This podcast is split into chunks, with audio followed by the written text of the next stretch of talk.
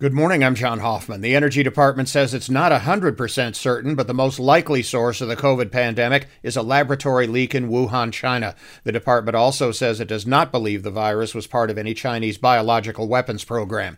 COVID has killed more than 7 million people worldwide, more than a million in the U.S. A major winter storm has left parts of Southern California with highway closures and almost 27,000 power outages in L.A. County.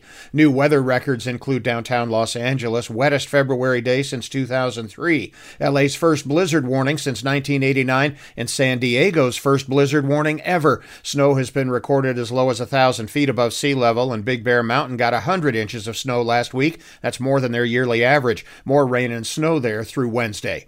A new study finds daily marijuana use can increase a person's risk of coronary artery disease. The study, led by Stanford University researchers, found daily cannabis users were nearly 35% more likely to be diagnosed with coronary artery disease than those who've never used the drug. It also concluded that people who use marijuana once a month or less are at no significant risk.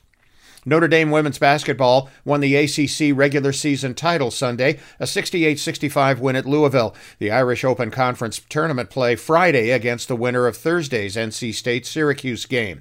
Irish hockey will host a Big Ten tournament quarterfinal this weekend after sweeping two games at Michigan Friday and Saturday. The Irish host Michigan State in a best of three series Friday, Saturday, and if necessary, Sunday.